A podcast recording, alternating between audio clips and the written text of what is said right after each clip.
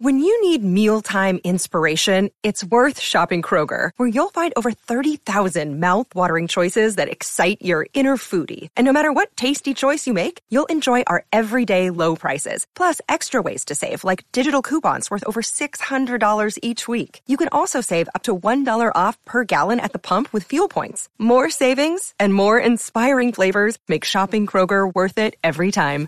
Kroger, fresh for everyone. Fuel restrictions apply. This is Metal Mike, and in this episode of the 80s Glam Metal Cast, we talk to Mr. Van Halen Rising, author Greg Renoff. He has a new book out called Ted Templeman, A Platinum Producer's Life in Music. This is a great read for all music buffs out there with classic stories of Ted's work with bands like Van Halen, Aerosmith, and the Bullet Boys. We talk about it all. Check it out. Greg, welcome to the 80s Glam Metal Cast. How you doing, man? I'm great, Mike. Thanks for having me on. Hey, no problem. So you have a new book coming out, Ted Templeman, A Platinum Producer's Life in Music. How did this pairing come about with you two? So uh, I wrote Van Halen Rising over the course of three or four years. In the last year, I was working on the book.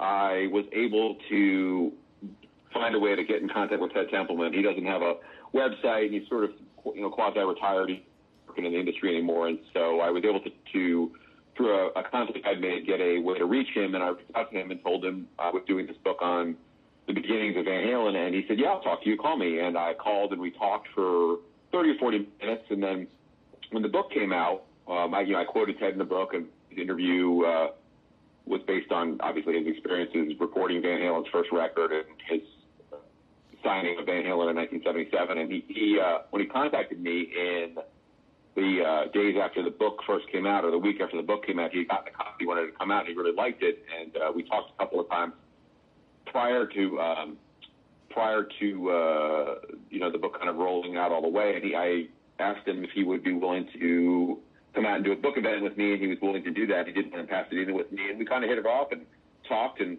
I had a real interest in his career beyond just Van Halen, and he uh, started emailing me, and I'd email him back, and that's sort of how it all sort of snowballed from there. I eventually asked him if he'd be interested in doing a book on his life, and uh, he was, you know, I think he was at, first a little bit tentative because he, he's not a, a guy who's out there kind of, you know, pounding his chest, saying, "Look what I did." It's not, you know, that's not the way a lot of producers aren't are uh, are kind of behind the scenes personalities. That's why they got into being producers. They don't want to be in the spotlight. And uh, I kind of explained to Ted that my vision for the book was to really pay tribute to the artists he worked with, from Doobie Brothers to Van Halen to Carly Simon to Bullet Boys to Honeymoon Suite.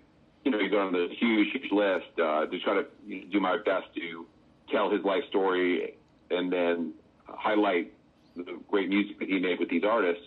Uh, he was he was game for doing it, and it, it uh, then started uh, the process, which took took longer than I expected. It, it ended up taking almost uh, Van Halen Rising came out in 2015, and now we're in 2020, obviously. So it took, um, you know, it took a good good portion of four years to really, the time I really got the book rolling with him, um, to now to get it out. So uh, it's been a lot of work, and I'm I'm proud of it. But um, you know, it's been uh, a really uh, dream come true for a guy who grew up a Van Halen fan and loved all the albums that Ted did from what he did with Aerosmith, and like we could go on and on. You know, I was David Lee Roth, the Sammy Hagar VOA, to be able to sit with him and hear his stories and have him explain to me how he produced records and what he tried to do when working with uh, great talent, rehearsal and these types of things. It was it was an awesome experience and uh, it was great. So you had to be obviously, like you said, you were excited to kind of get that inside point of view. Were there some things that he told you that just blew your mind? Yeah, I mean, I think I, you know, I don't know if it blew my mind. I mean, there were definitely things that I was surprised to learn from working uh, working with him, talking about working with artists. But to me, you know, what I didn't really understand when I started working with him, what what what a producer really did in detail. I sort of had a general sense of that uh, in terms of well, the producer might pick the songs and then coaches the artist in the studio. But to really understand the psych, uh, what Ted explained to me about the psychology of working with artists in the studio how you sequence a record, um, how you keep a a group from feeling uh, overwhelmed or bogged down in the studio, how you, his tricks for sort of keeping them fresh. So to think about those things, that was a whole side of the music business I didn't know anything about. So, you know, there were plenty of things he would tell me about, um, which we talk about in the, the book, write about in the book about his his interactions with bands as they're breaking up and these types of things. But for me, even as interesting as that was just kind of learning how a producer thinks, if that makes sense, because that's something that I didn't really know much about, and I wanted to make sure that the book did justice to that um, aspect of of Ted's life and Ted's story, because obviously that's what you know that was what he made his uh, career on, being a great producer. So, what do you think? At least, let's say, applied to Van Halen, was he there more to make what they already had sound good, or was he in on the creative part as well? Know, I think all. I think both of those things. I mean, I think the thing is that what Ted is really good at is, well, first of all, picking songs. I mean, Ted was obviously instrumental in picking songs for the record. Um, he had the final say on the songs that um, made uh, made the records in almost all instances. Not totally, but almost in, in I'd say 97 percent of the time. Um, you know, he was able to sort of, you know, he would go for consensus, but if there was a song he really thought wasn't going to work, he he would be able to, you know, say we should save that for later, put that back in the can, we'll come back around to that later. So, you know, there's that aspect. There's also the actual song craft part of it, where you know, Ted wasn't writing the songs, but Ted was certainly somebody who would listen to a demo or listen to a, a studio take and say, hey, if you sang this differently or you did this uh, guitar part differently, or hey, how about this drums enter um, a little bit later into the beginning of a song or something. Those are the types of things that, that obviously Ted would do in terms of arrangements and sort of, um, you know, standing off the rough edges off a song. So that would be stuff for, for sure. Um, you know, and then the, the whole aspect of producing is about capturing great performances, which is you know, in some cases, you just let the person go at it, and you're going to get a great performance. You know, maybe in the case of someone like um, you know, like an Eddie Van Halen or maybe a uh, a Carly Simon, someone who's just superlative type of talent, you're going to be able to kind of let them sing and or let them play, and you're going to get good stuff. But other people, you know, are are um, a little more challenged in the studio. It's a difficult it's a difficult thing because every single note, every single breath, every single everything you do is magnified, and so there might be more. Um, you know, minute type of coaching or that Ted would try to do to try to get performances out of people who, who, um, you know, maybe weren't as quote unquote, um, I don't want to say necessarily musically gifted, but more, more well suited or to the studio environment. So, you know, there was all those parts of things. And then there's things like sequencing a record, which I mentioned already, but that's something Ted, Ted did too, which is, as we all know, you know, you got to have an album that flows well, and that was what, what Ted would, would do after he mixed with Donn Landee. they would sequence, or Ted would sequence, which is thinking, hey, what's going to be the first song, what's going to be the second song, uh, what's going to be the last song on the record, and that, those were all the things that would go into the, the you know job of the producer. And there's more, but that's sort of a you know sort of a beginnings of it for sure, the big parts of it. Did he allude to some of what what his favorites were with Van Halen to work on, and did any of that change over time? Because I know with all of us, sometimes we're really in the zone with something when, while it's out, and then years later we're kind of like, eh, you know what I mean, or, or vice versa. Well, you know, I, I go into this in great detail in the book. I mean, I'll say his favorite song by Van Halen for sure is Ain't Talkin' 'bout Love. I mean, whenever we would talk about Van Halen, Ted would go back to that song and sort of as the as the definitive Van Halen song. I mean, mm-hmm. you, know, you could say "Run with the Devil" and some other ones he would he liked too. Unchained, I would you know obviously like all those songs. But um, he would always talk about how that the lyric, the riff, uh, the vocal, the whole the whole performance, especially the lyrics by Roth. He would really talks about how amazing those lyrics were and how that was a real um, for him a big landmark in his career. Just to be you know to have uh, something like that be something he produced. He just said, thought it just came together so well, and gives a lot of credit to the engineer Don who worked on that. Don was the guy Ted thinks who came up with the idea to put the sitar on the guitar solo, which makes that really sparkle, that whole guitar solo, and then the uh, the riff and just the whole thing from top to bottom. You know, another thing is that uh, you know Ted would talk about the song, the song Jump, where when he first heard it, he was not sure, and there's a lot of this talk about this this whole the making of 1984 in the book, and you know Ted didn't think that the jump idea, the musical idea to sort of a jump, the keyboard part in the sort of the beginning, the demo that Eddie had written, he didn't necessarily think the jump would fit with Van Halen's um, catalog. He didn't necessarily think it would be the song that they should do. There would be two, in other words, as a producer, from what I've learned from Ted, you want to think about, you know, if a, if an artist really takes a left turn, is the public going to accept it? Is they going to like it, or is it too much? You know, you could you know think of other other examples. You know, um, example might be like Linda Ronstadt went went new wave in 1980, which mm-hmm. people accepted. You know, maybe they didn't her her um, sales weren't as big as they'd been at her peak, but they people sort of went with it. You know, it's that type of thing where Ted thought, oh, this is a this is a completely keyboard driven song. I'm not sure Van Halen should be doing this song on a Van Halen record. But you know, over time, of course, he's come to see, and he gives full credit in the book to Ed for having the vision to get the song. Um, you know, basically to, to advocate for the song. It's a good song, and then you know, Ted said, yeah, let's work on it. Let's see where it goes. And then he gives a lot of credit to Dave for coming up with the great lyric as well, which, you know, the, both parts, the great, the great melody, the great, um, the great keyboard riff, the great guitar solo, and then that, that, um, go ahead and jump chorus that Ted is like, you know, emphasizes how catchy that is and how that was Dave's genius, something so simple that everyone could kind of relate to and kind of understand. So, you know, so Ted went from being kind of hesitant about jump to being now realizing that, you know, that was a, that was a huge moment in Van Halen's career. That was a revolutionary song.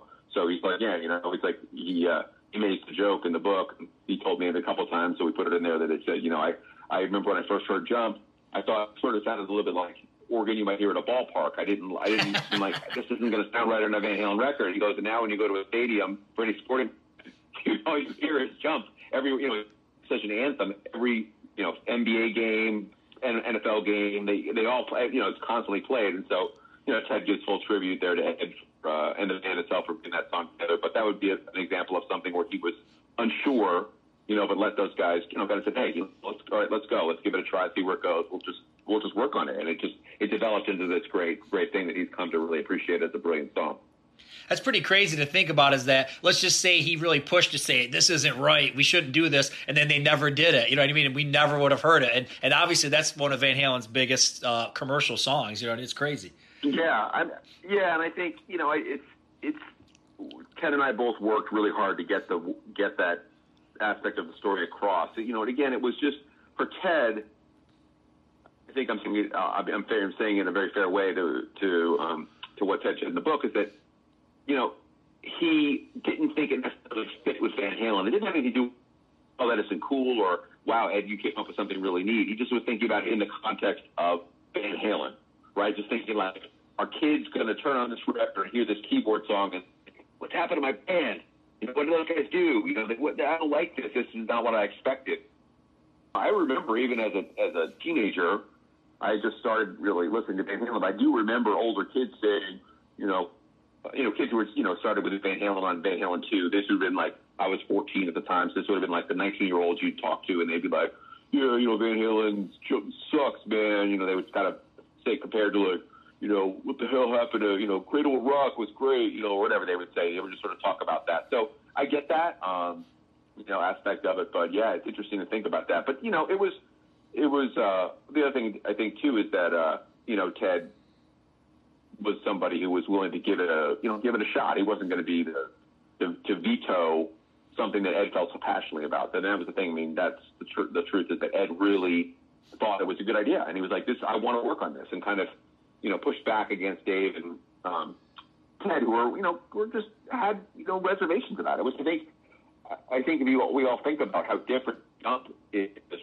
a chained, it's understandable why you might be like, yeah, I get it. Why that might be like, hmm, I don't know if it's going to work, but you know, you know, it all uh, it all worked out in the end. They worked on the song, and particularly felt, and Donn Landee too, and Alex felt so passionately about Jump. That was really the first song that they quote unquote finished um, in terms of recording the album, they worked on that song in the summertime, whereas some of the other stuff, Hot for Teacher and some of the other material on the record, got finished later in the fall. So I was just saying there was just a real, you know, it was a song that Ed had stuck in his head and really wanted to get recorded, and they, they got it done If we go forward a little bit to Eat 'em and Smile, that was one of my early hard rock metal purchases. So it has a very special place in my heart. Um, that had to have been weird for Templeman with the split with the band and him kind of going with uh, with Roth.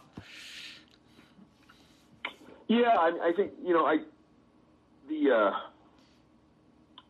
that period of time is really really well detailed in the book. Ted was really impassioned when he would talk about that. I think primarily the thing I want people to understand, even before they open the book, is that Ted hated the idea of Van Halen breaking up. Right. That he never ever wanted Van Halen to break up, and he did everything he in his power um, to try to stop it from happening, which didn't mean he could do, you know, he couldn't, you know, it's like trying to stop someone from getting divorced. You can't stop a couple from getting divorced or getting divorced. He did everything he could to try to, to be a mediator and try to, you know, do he could to sort of convince people to, um, you know, I think particularly Dave, who was probably communicating more with Dave at that point to kind of, you know, hey, look, think about this. This you don't want to do this. And, um, but, um, yeah, the 'em and Smile thing is it's uh, it's a problem that Ted is enormously enormously proud of. Now, to, to step back even further, Ted had done the the EP with Dave. So in the summer of '84, Ted and Dave went to New York City while Van Halen was on a tour break and did the four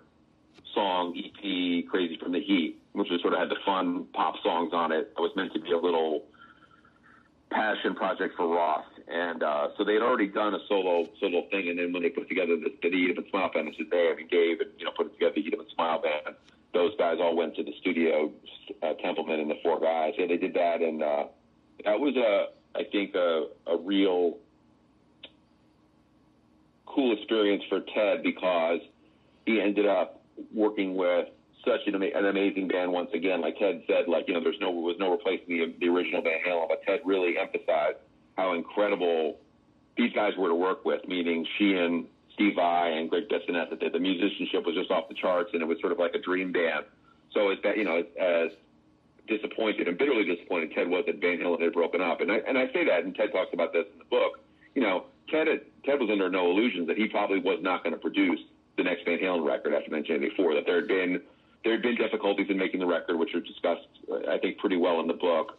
Um, you know, and there was just sort of it was just everyone needed a break from each other, meaning Ted and Ed and Don, and they all just sort of needed to sort of step back because things had gotten had gotten difficult in finishing that record. Um, and so I don't think the thing is that Ted wasn't wasn't walking around going, "Well, I'm going to produce the next Van Halen record." I think, in fact, he probably thought that I probably am not going to produce another Van Halen record. But it was just more for him. It was just, you know, he said it was like uh, the greatest rock and roll band I ever was around, splitting up at their absolute peak. It just made me feel sick, and he just said it just made me feel so awful that they couldn't find a way to make it, you know, kind of work out the differences. But the Even Smile Band, yeah. Um, so part of it was done in uh, San Francisco at a fantasy studio, and then the rest was finished at the Power Station in New York, which was kind of the hot East Coast studio at the time. And uh, yeah, it was uh, it was a really a cool a cool uh, record, I think for for Ted as well. He got to do a couple of things that he might not be able to do in the context of a Van Halen record. You know, put strings and horns on uh,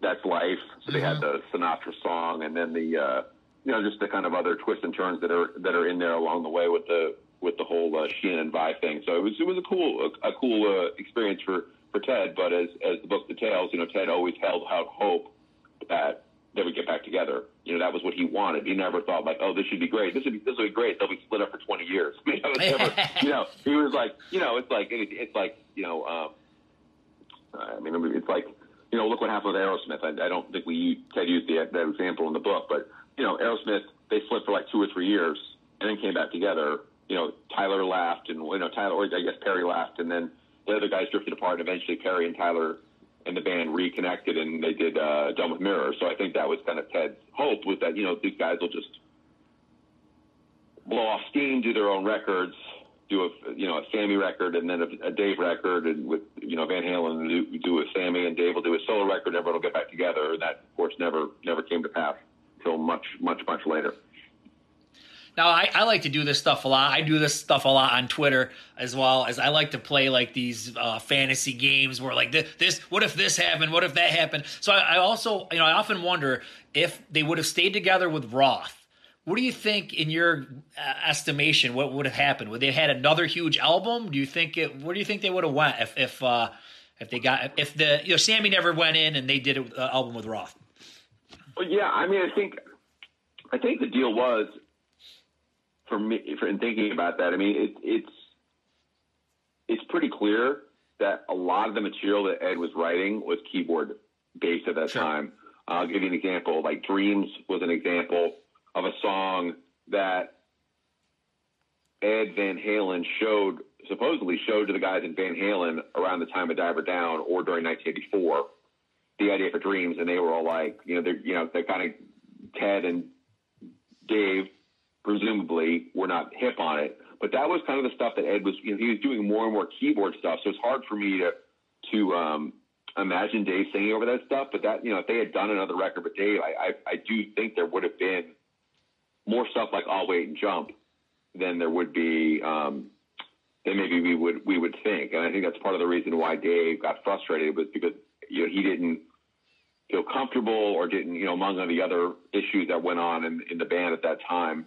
Um, I think the musical direction was part of the part of the issue for Dave that Dave didn't like singing those kind of keyboard ballad type of songs, if, if that makes sense. So Yeah. if they were going to make another record with Dave, I mean, I think you would have had, and if it did, if he did bite the bullet and kind of accept that, Ed was the main guy who was coming up with the kind of the bones of every song, you know, the musical bones of every song. It would have been, it would have been more keyboard aspect, and I'm sure it would have been an absolutely monster record. I think there's, you know, it's almost impossible to imagine after selling five minute, million copies of Van Halen 1984 that they wouldn't have sold, even if it bombed, you wouldn't have sold a one and a half million copies of uh, the follow up. So yeah, I mean, I think it was, I think it was, uh, and you know, the other thing too is the musical chemistry between those guys was so was so great. They just even if they hated each other, and Dave and Ed at different periods of time when they worked together, it was magical. I mean, that was just the the, the truth. I mean, there's just certain guys you put in the same room together and you get great music, and that was the the way Dave and uh, Were. So. You know, and I guess a lot of ways uh, it's kind of good that things happen this way because I know for me, I love Steve Vai, and I love when Steve Vai lines up with somebody like Roth or David Coverdale because it kind of brings Steve Vai in a little bit. You know what I mean? Because Steve Vai is awesome in his own right, but sometimes he goes kind of off the deep end with the stuff that he does. And I love when that little bit of his style, that weirdness that he has, gets infused with like straight up hard rock because it's just amazing. I think what he does is amazing. Yeah, I mean, he was really the right guy for that band. I think the uh, the uh, thing that's kind of surfaced over the last few years, Ted mentions it in the book, but it's been it's been out. Um, the information's been out for a while. Is that Steve Stevens was actually the guy who was initially. I think Steve is the guy who actually um, kind of made that um, more publicly known. Is that Steve was initially approached by Dave Huh. to do the Eat 'Em and Smile band, and because Steve had a commitment to Billy Idol, he couldn't he couldn't make the timing work to join the David Lee Roth band. I mean, I think that would have been another an interesting pairing, but I think that Vai really ended up being the right the right guy. He had this great sense of humor. He had obviously the virtuosity, and um, you know he had the songwriting ability where he could he could he could write some pretty good rock songs. I mean, he wrote wrote some stuff that was I thought was pretty pretty damn interesting uh, on the Eat 'Em and Smile record, you know, Elephant Gun and some of the other the other things that were really pretty cool. Um, Yankee Rose. Oh yeah. So yeah, in, in the context of the of that band, I mean that's the other thing too. It's so it's so unfortunate that that Dave didn't keep shouldn't say Dave, or just it, it didn't stick together. That the team that was Sheehan, Vai, Bissonette, Roth, Templeman didn't stick together for uh, Skyscraper. Right. It's really unfortunate. I, I didn't think um, because that was a pretty a pretty amazing amazing band, and uh, the whole that, you know that record, even and Smile, is is uh, is still to me one of the uh, the coolest things that uh, Roth ever did. It's not you know just top the Van Halen records, but certainly as a solo record, I think it's you know I think most people would agree it's the best thing he ever did as a solo artist. Yeah, and it was the right album for the right time, and with the video age, Dave fit perfectly in all the everything that was going on in the mid to late '80s. So, I mean, yeah, it was a home run for him at that point. At that point in his career, um, so Ted dabbled in a little bit into the hair metal scene, and that's obviously that's my scene that I like. Um, what do you say about the Bullet Boys? What was going on with Bullet Boys? Yeah, you know, I was just on an interesting. I was just on a podcast the other night with Jimmy uh, D'Anda, who's the drummer for the Bullet Boys, Yep. as you know, and uh, he uh, he's got some great stories about Ted. They're really funny stories, but I, I won't steal all Jimmy's stories. But I will tell you that, uh, yeah, Ted. So how that all came to pass is that Ted Templeman's little sister, meaning she was two or three years younger than him, ended up working for Warner Brothers in the 70s and the 80s. And she was an A&R person, which means that she helped figure out who um, who Warner Brothers should sign, and then you know, helped bring them to the attention of of the executives who would sign the bands. And so she ended up getting a line on a band called the Bullet Boys. And my understanding is that she said, well, to Jimmy, this is a good story. She said, you know, um, Jimmy and the guys in Bullet Boy. She said, "Well, I like your band. I'm with Warner Brothers." She's like, "But you know, it's not really my thing." She was she signed Jane's Addiction and she signed Devo, so she was more of a, a, a, a more tuned to sort of the new wave, more maybe more new wave pop type of stuff. And so she said, "Well, I'm not, you know, it's not really my thing. What you guys do, but my brother um, might come down and, and check you out." And so her name was Roberta Peterson because she she married um, a gentleman by the last name of, of Peterson. Um, so, so uh, the way Jimmy tells the story, they're like, "Oh, some guy named Peterson's going to come down and see us." okay, cool. Like, and, and, they, and uh, anyway, Ted showed up at the rehearsal and uh, watched them, and then uh, yeah, offered to sign them. Uh, for which Ted explained in the book that he said his sister was like, you know, this these guys could be something good for Warner Brothers, and you should check. You know, basically, she was very, she really thought the band had a lot of talent and was very like pushing Ted to do it. You, you know, um, she, like Ted said, she was like militant about it. Like he was like, I don't know, you know, I know what. Like just when she told the story, um, way Ted told the story, she was, uh, she was like, no, you have to go. Like you have to go. And he's like, okay, okay, I'll go. And he, but he really did like the band, and, they, and then they signed them. Um, they did the record in L.A. and it was a, a great production team they had. Uh, so at this point, Ted was working with an engineer named Jeff Hendrickson, who's a friend of mine now and a friend of Jimmy's, and um, pretty much everything after 1985 that Ted did, uh, Jeff Hendrickson, who Ted met at the power station um, in New York City, uh, or through excuse me, through the power station in New York City. Um, great, great engineer. So Eat 'Em and Smile, Crazy from the Heat, Honeymoon Suite, uh, all those everything that Ted did. Uh, Jim, uh, Jeff worked with Ted, and then uh, Toby Wright, who was the assistant engineer, and then Toby would go on, of course, doing Alice in Chains and mm-hmm. Metallica, mm-hmm. and Justice yep. for All he worked on. So a lot of big, big records that Toby worked on as well. So they this great, great sonic dream team, as I like to say, and that's one of the reasons that record sounds so great. But um, you know, uh, Jimmy, Jimmy really does a great job too, and Ted talks about it a little bit in the book. But Jimmy can tell you in more detail that Ted was really uh, instrumental in a lot of arrangements of the songs. For example, Ted had forgotten this, and I actually reminded him we were working on the book, and he said, "Oh yeah, I guess that's true. Yeah, that is true. That Ted's the one who came up for the drum beat for uh, for the love of money."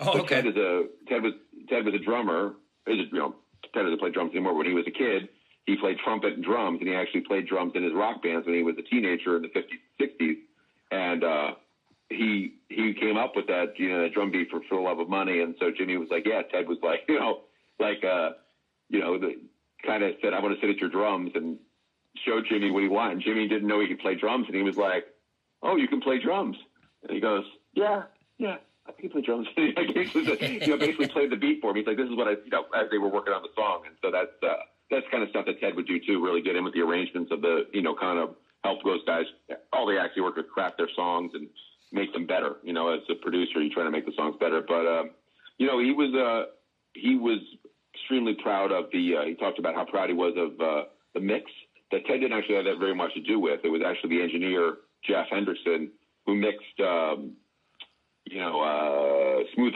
up in you. Mm-hmm. That Ted said that um, that at that point in time, the the uh, mixing consoles had gone digital and they'd gotten really really complicated. And Ted said it sort of had out exceeded his ability to to run the board like you know the old days when they had the you had the tape machines and the the old boards that were from the 70s. Ted could do would mix and he said, but eventually it just kept getting more and more sophisticated. And I just couldn't keep up. So I could do some things, but I really couldn't sit at the board and mix anymore like I used to. So I would just basically sit with the engineer and, and talk to them, and, and we would we would talk, and they would they would make the changes. So Jeff said to, to Ted, "Leave me alone for a few hours. I'm just going to work on it." And Ted said, "Sure, I'll you know take a whatever, take a break." Ted left for a few hours, came back, and, and Ted said it was just un- unbelievable that how Jeff had mixed that thing and made it sound so monstrous. And said it was just a, a great moment for him as a you know as a producer, and then someone obviously was working with this engineer, and you see the engineer kind of as really can just like do this incredible work. And Ted said he was just so thrilled that you know Jeff had like put this thing together. It's like, yeah, that's that's perfect. You know, that's I mean, I couldn't make that any better. You know, even if I told you to do this, do that. So talked a lot about that song and how powerful you know the records and how big and how powerful it sounded, and just um, you know, it was a cool it was a cool. uh I think uh, instance for Ted to get really back into that hard rock stuff, which wasn't um, something that he did all the time. You know, he did a lot of different types of artists from pop to, to, to jazz. I mean, to jazz stuff. So he did a lot of diversity of stuff, but you know, to kind of do that real hard rock, heavy metal stuff, I think that was a fun thing for Ted too. it's kind of funny to think that you know Ted's involved. It's on Warner Brothers, and there's the, kind of that little bit of Van Halen vibe with Bullet Boys. It's, it's, it's kind of funny, right? yeah, I mean, I think it's funny Ted never really like you know like talk to me overtly about that. I think that was more. I mean, I think that's where it's sort of baked into the cake. I mean, I think that's obvious that you know I'm sure Ted understood that those guys were kind of a you know kind of in the mold of Van Halen, yeah. but I mean, he never said we're going to try to make this sound like Van Halen. I mean, in fact, I think if you talk to Jimmy, Ted would constantly try to emphasize like, you guys got to get your own. Like, you can't just like, you know, anyone who any artist he works with, and, he, and Jimmy said he said it to those guys like, you know, you should just, you know, you guys got to forge your own way. Like they'd say, oh, we want it to sound like this or whatever. Like not necessarily Van Halen, but anything. He'd be like, you guys got to get your own sound. You know, you can't. No, no great artist you know, is, who's going to last is like, I want to copy Led Zeppelin, not those guys, but anyway, we'll, you know, like I want all albums to sound just like Led Zeppelin. Well, after a while, it just kind of becomes boring, right? Because you're like, well, I just listen to Led Zeppelin. I won't listen to this.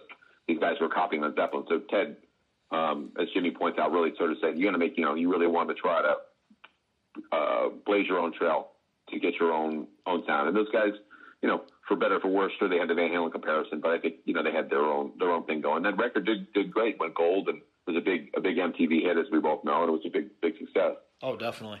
Um, is there a life lesson to learn, uh, you know, by his from uh, Ted's life? Yeah, I mean, I think the life lesson learned from the book is that you know you have to persevere through. I think everybody knows this. You know, you know, to really be successful to persevere through tough times. The the uh, the part of the book that's really for me kind of was kind of a, a, a revelation for me is that when Ted talked about when he so when Ted was younger, Ted was in a band called Harpers Bizarre. So they were sort of a a soft rock pop band. They weren't really rock; they were a soft pop band. They would have been called what's called Sunshine Pop. So bands like the Fifth Dimension, Mamas and the Papas, the Association, those like late mid late '60s, really soft rock stuff, um, soft pop stuff was was uh, this band called Harpers Bizarre, and by 1970, they had um, kind of run their course. They'd four records with Warner Brothers, so Ted had did four albums um, as a Warner Brothers recording artist, and then he was looking to think about going into production. He wanted to be a producer, but of course, you know, you don't just walk out of a group a 25 year old and they go, "Here's the keys," you know, the studio, go at it, you know, start recording bands. You have to work your way up, and so um, Ted had to start at the very bottom as a, a tape listener. So he went from being a, a pop star on TV to being the guy who was, you know, sit in the room with no windows with the radio, with the uh, the radio and the um, the tape player, and just listen to demo after demo after demo after demo. And so the band that found were doing that with the Doobie Brothers. He was uh, instrumental in getting them on Warner Brothers. And so, you know, Ted talked quite a bit about in 1970, right before this happened, he was thinking about quitting the music industry. That he was just like, you know what, I've got a kid a college degree, and he's going to go become a school teacher or work in a bookstore. He was just he was a history major and loved history, and he's like, you know, what, this is you know, I don't, you know, basically, you know, this isn't it isn't. um it, if, if no, basically, if the music industry doesn't want me, why should I, you know, why should I like, you know, be banging my head against the wall? Because it's, you know, it's, uh, it wasn't as if that, uh, as I said, that he was being uh, showered with job offers to do the type of, because it was a career change. It wasn't, it was going from being an artist to being somebody who was going to work in the, in the back end of the industry in some way. So he, uh, he almost quit the music industry. Thank God he didn't, right? Yeah, um, right. so that was, you know, that was the life lesson. I think to sort of, you know, if you, if you, you know, really want something, like we all know, you just got to to work work your way uh, through the difficult times, and you know, get your get your foot in the door and go for it. Now, once you get a book done, are you on the horizon, ready for the next one, or how does it work? So yeah, I mean, I think right now with as we know we're in the midst of coronavirus hell right. for everybody in the United States. I think it's like it's a whole it's a whole different different um, mindset for me in terms of things. I mean, I think what I, I really was trying to focus on in the next couple of months is trying to roll out this book with Ted. And we had right. plans to do. We were going to do, um, and we will do them. I, I think eventually we do a book event for sure in Pasadena. We're hoping to do something maybe at one of the universities in Los Angeles, kind of a master class with Ted, which we were working on, and then maybe a couple of other bookstores on the West Coast. Ted's out on the West Coast, and that's where he, you know, we kind of would emphasize this sort of these events, and we had some really cool stuff worked uh, up to ready to go. And of course, everything kind of fell to hell right. because of what happened. You know, again, I'm not, I'm not saying it's the worst thing in the world for me. Obviously, there's people that have much worse than I do, but you know, it's sort of a, it's it's uh, it's sort of difficult to uh, to kind of try to think about doing another book when you're trying to figure out like how to do this stuff right now, which of your plans but they were so carefully thought out how to do this They're going to kind of be on hold for a while. But you know, uh, that said, um, I really wanted to do this book in particular beyond it being Ted, but I thought it would be interesting to do a different. You know, I just didn't want to do another quote unquote rock bio where it was like just tell the story of a band. I really wanted to try to to do a, a true biography. Um, you know, that was one of the things I always wanted to do as a writer, and just the opportunity came with Ted. I mean, there's no better. I mean, it's like a dream. You know, for me, honestly, everyone who who knows anything about me should know it's like a dream come true, and I'm like eternally grateful to Ted for this. It's the greatest thing uh, as a writer. It's been incredible. He's been amazing to work with. Um, but you know, I will do probably another Van Halen book. I uh, just it's hard for me to kind of get in my mind to think about that because everything's so uncertain now. You know, it's like I don't know, you know, how it's going to be because it could be like in June when like oh hey green light we can go and we'll do these book events. So it's kind of hard for me to sort of think like I should start the next project when I don't really know how the promotion for the next one. If that makes sense, it's just it's a, it's for me it's kind of an unknown quantity at this point how it's going to work in terms of uh, you know is it, it all going to get um, pushed back for two months, three months, who knows? So it's it's difficult, especially because LA is now, as you as you um, and I both know, and everyone listening knows, is a real tough place for the disease right now. And there's locking it down pretty hard, so it's kind of hard to know. Um, so you know that that being said, there's there's certainly another Van Halen book in my in my blood, and probably some other other books as well. But um, yeah, it was I, I would sort of would have you know kind of imagined it. April, you roll the book out, you stuff into May, and then you can start to work on thinking about another book, but it's sort of, you know, it's, uh, you know, it's sort of all unsettled going forward, trying to think about how to promote in terms of appearances and stuff like that, which I really do hope that happens because, um, if people want to check it out, they can go on YouTube and Google Ted Templeman, Van Halen Rising or whatever. It'll come up and see Ted. There's the uh, appearance of Vroman that's with me at the bookstore in Pasadena. It was just, it was so him as there to answer questions. I mean, it was like it was like you know, it was just for me. It was as an author, it was incredible. But I think for as a fan sitting there and everyone else was in the room was a fan, it was like so cool to hear Van Halen's producer say like, "Oh yeah, this is how I used to do this, and this is what we used to do," and just kind of giving you that inside uh, perspective on making those great records with Van Halen that nobody else could do. And so, you know, to have Ted sit there again, hopefully in the next few months at Vroman's in Pasadena which, by the way, he applied for a job there. Actually, that's one. Of, that's the irony is that which bookstore he almost went to work at, which is really great. I mean, it's like it was like so so fitting because um, Ted was living in Pasadena at the time in 1970. Maybe do some other events as well. So I'm hoping it's going to happen. It's just you know, it's just you know, I'm just uh, it's very uneasy what's going to happen and not knowing how things are going to be be able to uh, finally un, un, un uh, disentangle themselves with all this stuff with the which is so unfortunate. Yeah, I mean, when it comes to the promotion of something and being in crowds, obviously that that can't happen right now. But you know, it is a nice time if people have to lay low, get a book. A lot of people have a lot of time on their hands right now, so who knows? Maybe you know that'll work in your favor. That piece of it. I, am hoping so. I mean, I think that it's.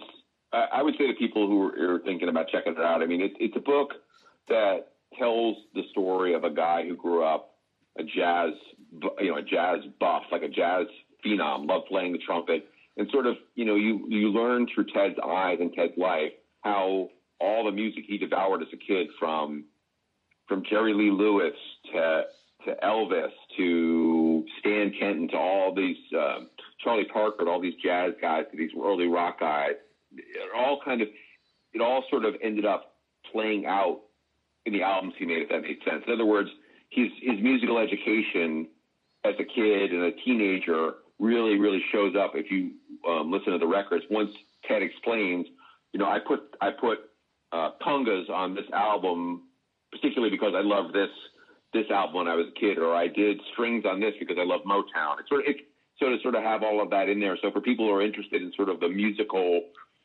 development of the of the 20th century, particularly in how how um, a producer thinks, you know, in terms of like how do you how do you craft a hit, how do you draw upon your own musical love from Stax Records to Motown Records to to all you know all sorts of jazz, as I said, folk, all these things, and how those all sort of can be heard through the Doobie Brothers, through Little Feat, through Carly Simon, through Van Halen. it's really I think an eye opening thing for people, and hopefully they'll they'll dig the story because it, it it gives you also a a real I think bird's eye view of what it was like to work for the biggest record company in the world, or arguably one of the biggest record companies in the world, through their, their absolute peak in the through the 70s all the way up through um, the 90s when Ted left Warner Brothers. Greg, what's the release date of the book? The release date of the book, Ted Templeman, is, is out April 21st. So it's available for pre-order on Amazon now, Barnes and Noble, um, all you know, obviously any electronic bookstore you want, Walmart, you can get it from anywhere, Target. Um, Audible, it's going to come out through Audible audiobook. That'll be the same day, presumably April 21st. It'll be out, and then um, it's going to come out in paperback or ebook. So you know, your Kindle or whatever your your Nook, whatever you read on, you can get the PDF or the, the Kindle or Nook book and read it, and of course it'll come out in paper. And then, you know, again, um, online is really the way to go now. Of course, a lot of these bookstores are shutting down. Unfortunately, they close the doors. But right. um, yeah, it should be available once things clear up in any any bookstore in any town. There'll be copies there and uh, full of pictures. I'll tell you, there's a couple of real surprises from the photographs. Uh, I have not really revealed who's, who's donated some photographs to the book, mm-hmm. but it's really cool. Lots of um, unseen photographs. You know, again, sort of the stuff you might expect of Ted as a kid and stuff like that, but some stuff of uh, some of the bands Ted worked with and some really cool memorabilia from Ted's collection in there that we got into the book. So it, it's it's got some real cool visuals as well, and um, 400 plus pages, 440 pages, something like that. So it's you know it's. uh people are like, well, you know, how do you know when to stop it? You know, you're sort of like when you reach, reach that Moby Dick length, it was, you know, it was we are getting there. So it was, it's a great dense read. That I think will really hopefully capture people's attention. It's, it's not a, it's not a, uh, um, uh, an overview. It really dives into a lot of the albums in very great depth, from the biggest Doobie Brothers hits to Nicolette Larson, Honeymoon Suite, you know, you name it, all the stuff that Ted did throughout the course of his career. It's going to be it's going to be covered in detail. So hopefully people will really uh, enjoy that as well. Awesome, man. I wish you lots of luck with it. It was a pleasure talking with you tonight.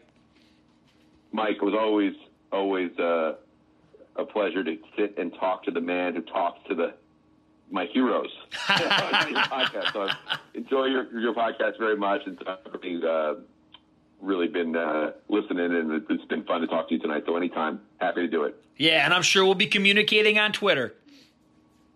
You got it. All right, brother. Take care. That was an awesome conversation with Greg. Well, now you know what you have to do. Get online and buy the book. We'll have some links in the description. Well, let's talk about what's coming up on this channel. You know, it's been a few weeks, and now it's time for an 80s glam metal beatdown. Our next episode will be Alice Cooper versus Blackie Lawless. It's going to be an epic shock rock showdown. You got to check it out. Rock on!